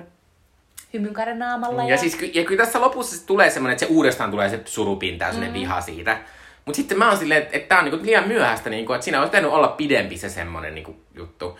Ja, se, ja siinä on musta semmoinen niinku, ongelma, että musta Marvelin pitäisi, että älkää sitten ottako tollaisia teemoja tälle leffoihin, mm. jos ne on tämmöistä niinku... Mut kun sit halutaan niitä sellaisia syviä, niin. niinku, että jonkun täytyy kuolla. Niin oon mä niinku lukenut jostain Instagramissa jengi ollut silleen, mä itkin niin paljon, mä oon silleen, missä välissä sä ehdit tehdä sen? Super mega pit, niinku, nopea itkys. Ei, mutta siis äh, mun täytyy sanoa, että mulle tämä elokuva oli äh, sillä tavalla tosi niin kuin, positiivinen kokemus, että mulla on ollut tosi monessa Marvel-elokuvassa niin kuin, viimeiset, sanotaan, en nyt sano kymmenen vuotta, mutta sanotaan viimeiset viisi vuotta ainakin, niin mulla on ollut ongelma se, että mä aina uuvun. Eli mä uuvun siinä vikassa, vikassa niin taistelussa viimeistä. Että mä oon silleen, että mä en jaksa enää. Nyt tulee sellainen, että hmm. Mm. mulla ei tullut tässä sellaista. Mutta se oli tosi hyvä se lopputaistelu. Oli, se oli mahtava. Mä olin vaan silleen, että mä annan tälle niin kuin eniten pisteitä niin kuin pitkään aikaa Marvel-leffoissa siitä, että se oikeasti niin kuin oli tosi kiinnostava ja siinä ei tapahdu sellaista puuroutumista, mm. joka on ihan sellainen, että nyt taas joku hakkaa tosta vähän niin kuin, että mä olin tosi innostunut Black Pantherista. Mä olin silleen, että tää on ihan mahtava, tää on niin kuin retrofuturistinen meininki ja sitten siinä tuli vaan niin piinaavaan sellainen monotoninen niin kuin se lopputaistelu, Mm. joka vaan kesti ja kesti. Ja mä olin silleen, että mä, mä nukahan ja sitten nukahin. tai kun mä, mä sanon, nukahin. että, että tämä on Mä siis tämmöinen pahoillani. Lord of the Rings juttu, että jokainen elokuva pitää loppua jonkinlaiseen sotakohtaukseen. Mm. Mm. Mut toki Lord of the Ringsia en vertaisi tähän, koska en myöskään Marvelihin, koska mä olin jokaisessa niissä silleen, Niin, totta. Näyttäkää lisää. Mutta se on kuitenkin se, että Lord of the Rings aloitti tämmöisen uusien mega-elokuvien sarjan. Ja Kyllä. sitten siinä on semmoinen tietty rakenne, mitä pitää, niinku, mm. että se on sen takia.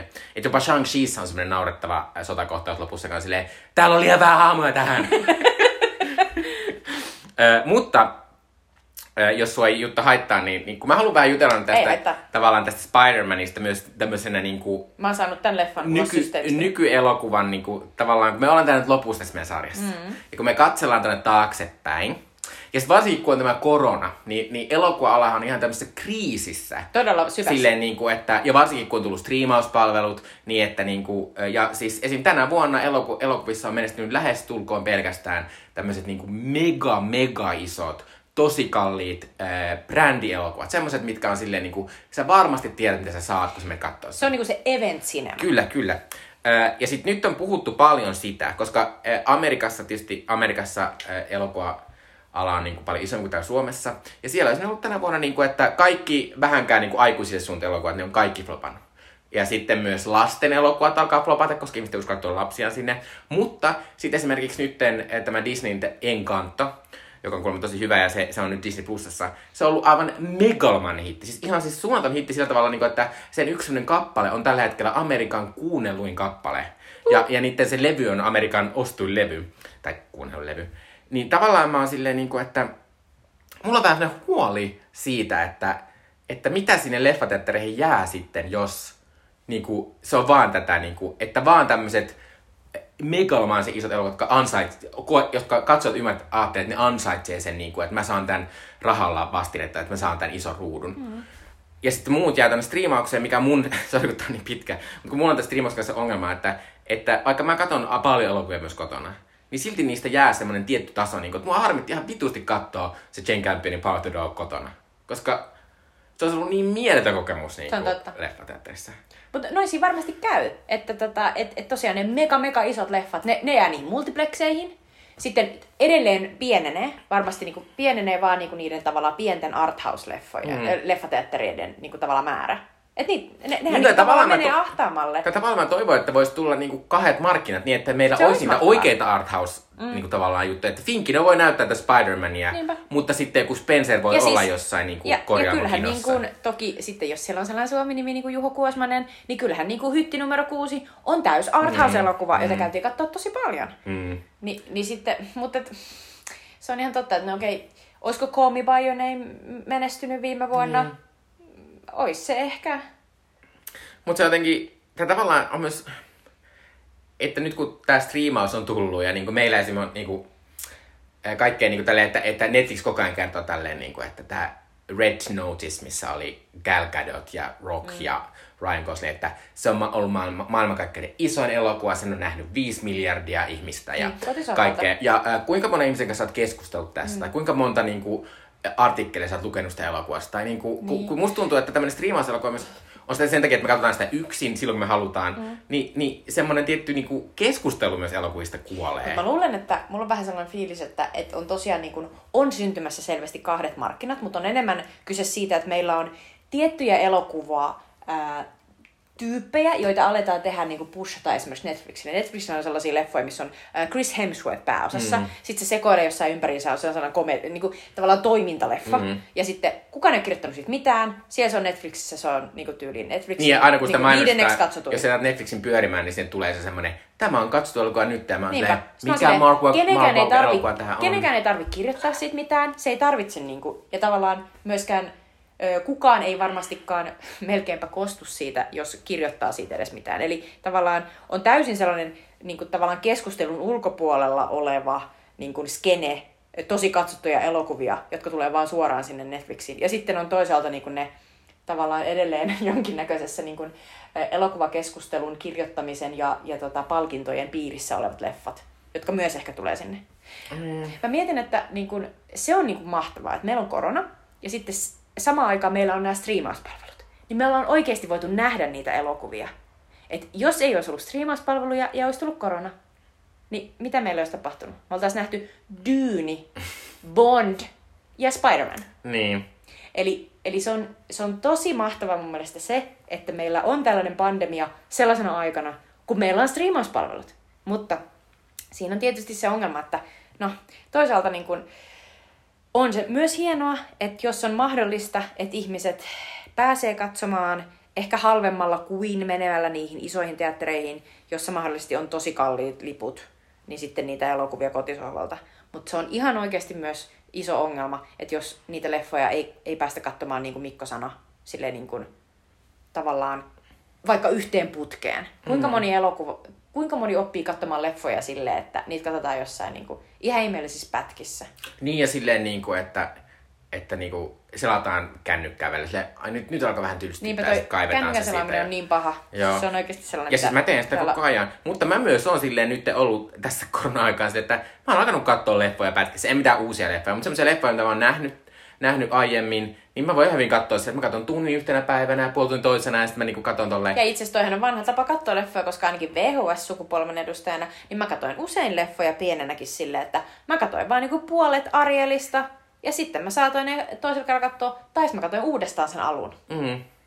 Mutta tota, pitää sanoa tästä vielä, että että tavallaan, me puhutaan tästä, niin on tietysti se myös, että koska meillä on näitä kanavia näiden elokuvien kuluttamiseen aivan suunnattomasti.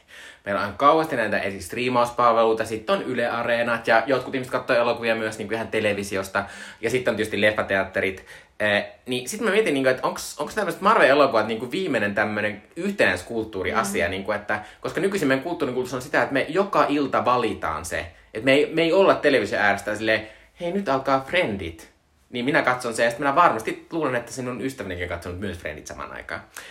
Ää, niin tavallaan niin kuin, musta se on vähän surullista, koska kuitenkin musta tuntuu, että elokuvista tulee yhä vähemmän niin kuin ilmiöitä. Hmm. Ja varsinkin pienemmistä elokuvista. Tai sanotaan, että ni, ni, ni, niillä on tosiaan niin kuin yhä suurempi, niin kuin yhä korkeampi kynnys, että hmm. niistä tulee niitä ilmiöitä. Että sinne päätyy just nämä Bondit, sinne päätyy Marvelit, sitten sinne päätyy ehkä jotkut Disney niin kuin niin, ja, ja sitten jotkut kymmenen, kymmenen elokuvaa, jotka äh, Oscar-akatemia päättää, että nämä on sen arvoisia. Ja ne on se, se on se pieni mm. jotenkin semmoinen... Mutta se, miten me ollaan päädytty tähän, on tavallaan niin kuin y- yksi näkökulma katsoista on se, että se on ahneus. Niin. Eli ollaan aina haluttu vaan saada enemmän enemmän niin kuin katetta niin kuin sille yhdelle leffalle. Leffa maksaa 200 miljoonaa, nyt se pitää tuottaa miljardi, mm. jotta se olisi niin kuin kova. Se olisi niin kuin oikeasti kova. Ja millä tavalla tämä saadaan niin kuin ihan vaan maksimoimalla sitä, että jengi kokee niitä nostalgiatunteita, ihastuu johonkin tiettyyn mm. hahmoon, joka tulee sinne, ja sitten siinä on monia muitakin hahmoja, jotka tuo ne kaikki muutkin sinne.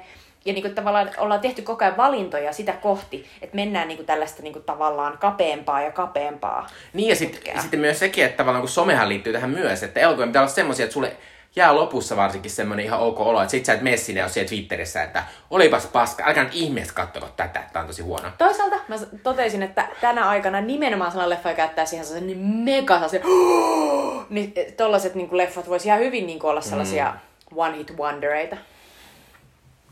Mutta se, tavallaan siinä, mitä tuli mieleen vielä tuossa on se, että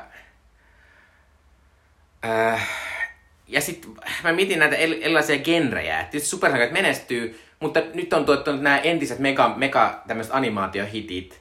Niin välttämättä nekään ei tarvitse sitä, koska lapsiperheellä on iso telkkari, se on paljon halvempaa se, että sä tilaat sitä Disney Plusaa ja katsot sen Encanton sieltä, mm. kun meet sen sun lapsen kanssa sieltä. Mutta sitten Pixarille nyt oli päättynyt tämmönen äh, Turning, Turning Red-niminen semmonen elokuva, äh, joka, tu, joka piti tulla maaliskuussa nyt ensi iltaan, joka on Pixarin uusi elokuva, äh, niin sitten tota, niin Disney on sanonut, että, että nyt kun on tämä Omikron, niin en mä nyt tuokkaan, että se tulee tänne suoraan nyt tänne Disney Plussaan. Niin sitten nämä Pixarin animaattorit on tietysti silleen, niin kuin, että no, me ei tehtä elokuvaa televisiolle tai kännykälle tai mm. silleen, vaan tämä on tämmöinen mutta tässä on myös se, niin kuin, että myös, koska me ollaan, käy, me, ollaan, me ollaan käyty joka vuosi läpi näitä top 10, niin on silleen, että nykyisin silläkään sinänsä väliä, koska se, että vaikka Dune ei ole tuottanut euroakaan voittoa, siis, siis siellä kun se on ollut leffateatterissa, mutta äh, sillä, että HBO Max on saanut sen takia uusia tilaajia, niin se on ollut tarpeeksi arvokas elokuva. Mm. Niin että tavallaan toi koko toi rahallinenkin puoli on muuttunut, niin, niin että. Disney ei tarvitse välittää sitä, että joku elokuva tuottaa vähän vähän miinusta, kunhan ne sitten voi kahden kuukauden päästä laittaa sen Disney Plusan etusivulla olla silleen, että nyt saat tällä sun seitsemällä eurolla tämän. Tämän meidän, tämän meidän vuosipodcast-sarjamme aikana, niin meillä on oikeasti, meillä on tullut niinku täysmullistus, striimauspalvelut, jotka ikään kuin haastaa kokonaan mm. sen studiosysteemin. Eli ei, ei vain Kiina, vaan myös nämä striimauspalvelut. Mm. Se on erittäin hyvä pointti. Että kyllä tota, voidaan lopettaa, mutta on tämä on tää niinku, kyllä musta tuntuu, että elokuva-ala on nyt niin kuin yhdessä suurimmassa murroksessa, mitä tämä on niin kuin ikinä ollut. Ehdottomasti. Koska... Siis se, että, että just tämä kysymys, tarvitaanko elokuvateattereita? Niin. Minä tarvitsen ainakin. mutta... Minäkin. Niin. Mutta, mutta voi, olla, että, voi, voi olla, että koronan jälkeen yhä harvempi tekee näin, koska, koska on myös tehty tutkimusta siitä, että tämmöiset isot kriisit, joka, joka lopettaa, niin kuin, esimerkiksi joskus kävi näin, että teatterit oli tosi suosittuja mutta sitten tuli esim. maailmansotia, on teatterit meni kiinni, niin tietty osuus ihmisistä oli oppinut siihen, että en mä enää käy teatterissa. Ja sitten yhä vähempi ihminen, osa ihmistä käy teattereissa. Kyllä. Sinne pitää vaan saada sellaisia vetunauloja, jotka pakottaa ihmiset tulla teattereihin. Miten ne tehdään? Mm, niin. Marvel! Kyllä. Äh, mutta tota, äh, meillä on tässä lopussa tälleen valinta, että me valitaan joku elokuva tuolta, tai elokuva tapahtumalta tuolta vuodelta. Ja mun, vaikka mä tykkäsin spider tosi paljon, niin se ei ollut mun suosikki elokuva tuolta vuodelta asia, vaan mun suosikki, tai en mä tiedä, onko se välttämättä mun se ultimaatte suosikki, mutta ehkä entä semmoinen, joka jätti jäljen, ja tämä, mä en mennä katsoa sen kolmannen kerran kun ne leffat, tai, a, koska se on semmoista upea suurta elokuvaa, eli Denis Villeneuvein Dune oli ihan mielettömän hieno elokuva, ja se oli e, e, varmasti yksi mun kohokohtia viime vuodelta. Ja se on mun, mun valinta myös. Eli se oli ehdottomasti mun elokuva kohokohta viime vuodelta. Mä odotin sitä valtavasti. Ää, se, se täytti mun odotukset. Se tuntui isolta. Se tuntui jotenkin niinku upean, upean niinku skifiltä. Se oli, se oli aidosti niin kuin, se vastasi sitä romaanin fiilistä. Se oli niin kaunis. Se oli jotenkin niin yksityiskohtainen. Ja sitten oli ihania modernia elokuvatähtiä, niin kuin Rebecca Ferguson ja Oscar Isaac ja Jason Momoa ja, Timothy Chalamet. Ja, niinpä. Jotenkin siinä, ja Zendaya. Ja siinä oli, niinpä, mutta siinä oli just jotenkin oikealla tavalla yhdistetty niin kuin sitä, sitä niin kuin, tosi sellaista niin kuin, kovaa skifiä mm-hmm. sitten niin kuin siihen sellaiseen elokuvallisuuteen. Ja kaikki oli niin painavaa. Vitsi, mä rakastin sitä, kun mä näin sen siellä hemmetin IMAXissa. Se oli niin upeata. Se oli upeata. Mutta kansi katsoa Dyyni sitten, kun leffateatterit avautuu, mutta jos et jaksa odottaa siihen asti, niin se on mun mielestä HBO Maxista. Mm-hmm. Seuraavaksi vielä loppuun Sweet Chili Dip, eli meidän kulttuurisuosituksia teille. Sweet Chili Dippien aika, eli meidän kulttuurisuositukset teille. Mä suosittelen teille tällaista ihastuttavaa elokuvaa kuin Sisters Brothers, joka on äh, Jacques Audiardin, tällaisen upean ranskalaisohjaajan äh, ohjaama. Se on Yle Areenassa tällä hetkellä. Ja se kertoo siis, sijoittuu 1200-luvulle ää, Jenkkeihin. Se kertoo John C. Rileyn ja Joaquin Phoenixin esittämistä veljeksistä Eliista ja Charlieista. Ne on ää, palkkamurhaajia ja ne jahtaa tällaista kullan etsiä, jonka Riz ah- jota esittää Riz Ahmed, mutta sen nimi on upea Herman Kermit Warm. Ja, tota, ja, ja tämä elokuva on monella tosi hauska. Muun muassa tähän heistä tulee yhdessä vaiheessa sellainen posse, niin sitten siihen liittyy myös sellainen Jake Gyllenhaalin esittämä John Morris, jolla on aivan uskomattoman hieno aksentti. Mutta siis tämä elokuva on poikkeuksellisen upean näköinen. Se on lämmin, mutta olematta niinku kliseinen. Se on yllättävä ja silti täynnä tosi tunnistettavia hahmoja. Ja musta on yksi parhaita asioita tässä elokuvassa on se, kun John C. Reilly sitten on aika, aika niin kuin yllättävän herkkä ää, tota, palkkamurhaaja ihastelee uusia keksintöjä, muun muassa hammasharjaa ja vesivessää. Kyllä, mä, mä, mä oon myös katsonut Sister Brothers joskus, kun se oli eloteatterissa ja se oli yksi mun sen vuoden lempileffoja ja, ja siinä on varsinkin nämä mun yhdet lempinäyttelijät, eli Haki Phoenix, Riz, Riz Ahmed ja Jake Gyllenhaal oli ihan mahtavia siinä. Äh, kannattaa katsoa. Äh, se on myös erittäin hienon näköinen elokuva. Siinä on mahtavaa se on tosi amerikkalaista kaunis. Maaseutua. Taas tulee sellainen olo, että, että tarvitaan tällainen ranskalainen äh, auteur jotenkin tuomaan esille se, että miten uskomattoman mahtavan näköinen sellainen preeria voi olla. Kyllä. Äh, mun suosikki sijoittuu myös Amerikkaan. Se on HBO Maxista löytyvä Somebody Somewhere äh, draamakomedian sarja, joka on Bridget Everett äh, komedian, tämmöisen komedianäyttelijän äh, tekemä sarja. Bridget Everett, ehkä nimi ei sano mitään, mutta varmasti kun näette hänet, niin huomaatte, että hän on ollut pienissä rooleissa monissa viime vuosien isoissa, isoissa komediahiteissä. Tämä kertoo tämä sarja Samista, joka asuu Kansasissa. Ja hän on aiemmin asunut tässä muussa kaupungissa, hän joutui muuttamaan takaisin rahahuoliin. Ei kun hän on muuttanut hoitamaan, hoitamaan sairasta siskoaan tänne, tänne, takaisin tänne vanhaan kotikaupunkiinsa. Ja sitten hän siellä on tietysti paljon tekemisissä perheensä kanssa. Ja hän on tämmöinen hanttihomma, että hän on tämmöinen niin kokeiden tarkastaja semmoisessa koulussa. Ja tota, äh, hänellä on vähän onneton elämä, mutta sitten tämä eka jakso, tämä eka jakso on ihan semmoinen mahtava semmoinen vähän niin kuin lyhyt indie-elokuva, että on tosi tehokas, mutta tosi tunnelmainen siinä, että, että hän on tosi masentunut ja hän muun muassa yhtenä päivänä vaan alkaa vaan itkeä töissä ja sitten, sitten hänen semmoinen pomo on silleen, hei, mä sanon tuolle meidän esimiehet, että sulle ripuli, että lähde kotiin nyt, mene vaan.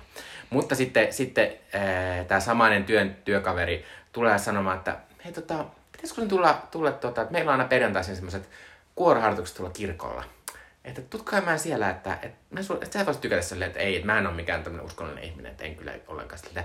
No, ehkä, ehkä tulisi silti ja sitten se paljastui, että se on tämmöinen vähän salaseura, jonne tämän kaiken kaupungin tämmöiset oudot queer-ihmiset ja muutenkin tällaiset ää, ei omaa paikkaansa löytäneet ihmiset kokoontuu.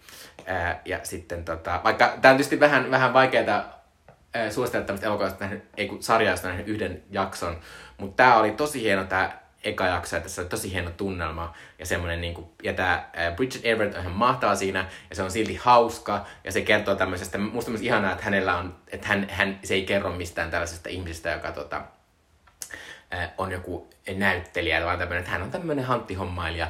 Ja sitten ja tässä on myös mahtavaa, koska hän on palannut tänne kotikaupungissa, tässä on vähän tämmöistä vanhaa lukiodraamaa kuitenkin. Että, joo, eli Somebody Somewhere, hirveän mitä sanotaan nimi, mutta tosi mahtava saada kansi katsoa HBO Maxista. Kuulostaa hyvältä. Ja nyt minä haluan kiittää Juttaa. Kiitos Jutta tästä meidän mielettömästä matkasta, Kiitos, kun me ollaan Mikko. matkattu 36 jaksoa. Tämä on ollut ihan mieletöntä. Tämä lähti alun perin siitä, kun... Äh, mä olin äh, vanhempainvapaalla ja mulla oli ehkä vähän vaikeutta päästä silleen yhtäkkiä vaan leffateatteriin, mutta sitten tämä tosi nopeasti niin kun morfautui koronan aikaiseksi podiksi, joka oli loistava, loistava tavallaan formaatti, että katsottiin niin jotain vanhoja leffoja, koska korona-aikana oli vaikea päästä välillä leffaan ja ylipäänsä vaikea nähdä uusia mielenkiintoisia leffoja. Niin tämä toimii ihan hirveän hyvin. Kyllä, ja äh, hienoa, jos on jos olet kuunnellut tätä meidän kanssamme ja katsonut leffojakin ehkä, ensi, ensi kerralla me juhlitaan tätä meidän matkaa, kun meillä on Jumi Gaala. Meillä on Jumi Gaala, koska me haluttiin Mikon kanssa jotenkin juhlistaa sitä, että me ollaan tultu tosiaan vuodesta 85 vuoteen 21 ja mitä kaikkea me ollaan käyty läpi, onko siellä jotain erityistä juhlittavaa ja mitä me halutaan vielä nostaa esiin, koska on ollut upeita leffoja, upeita näyttelijöitä. Mutta ja... ei välttämättä pelkästään upeita Eipä, leffoja. on ollut myös tosiaan disappointment. Mutta on ollut tosi, tosi hauska jotenkin käydä tämä läpi ja nyt me vielä kerran sukelletaan sinne syvälle ja katsotaan, että mitä tapahtui. Kyllä, Noina eli vuosina. ensi kerralla Jumikaala. Moi moi. Moi moi.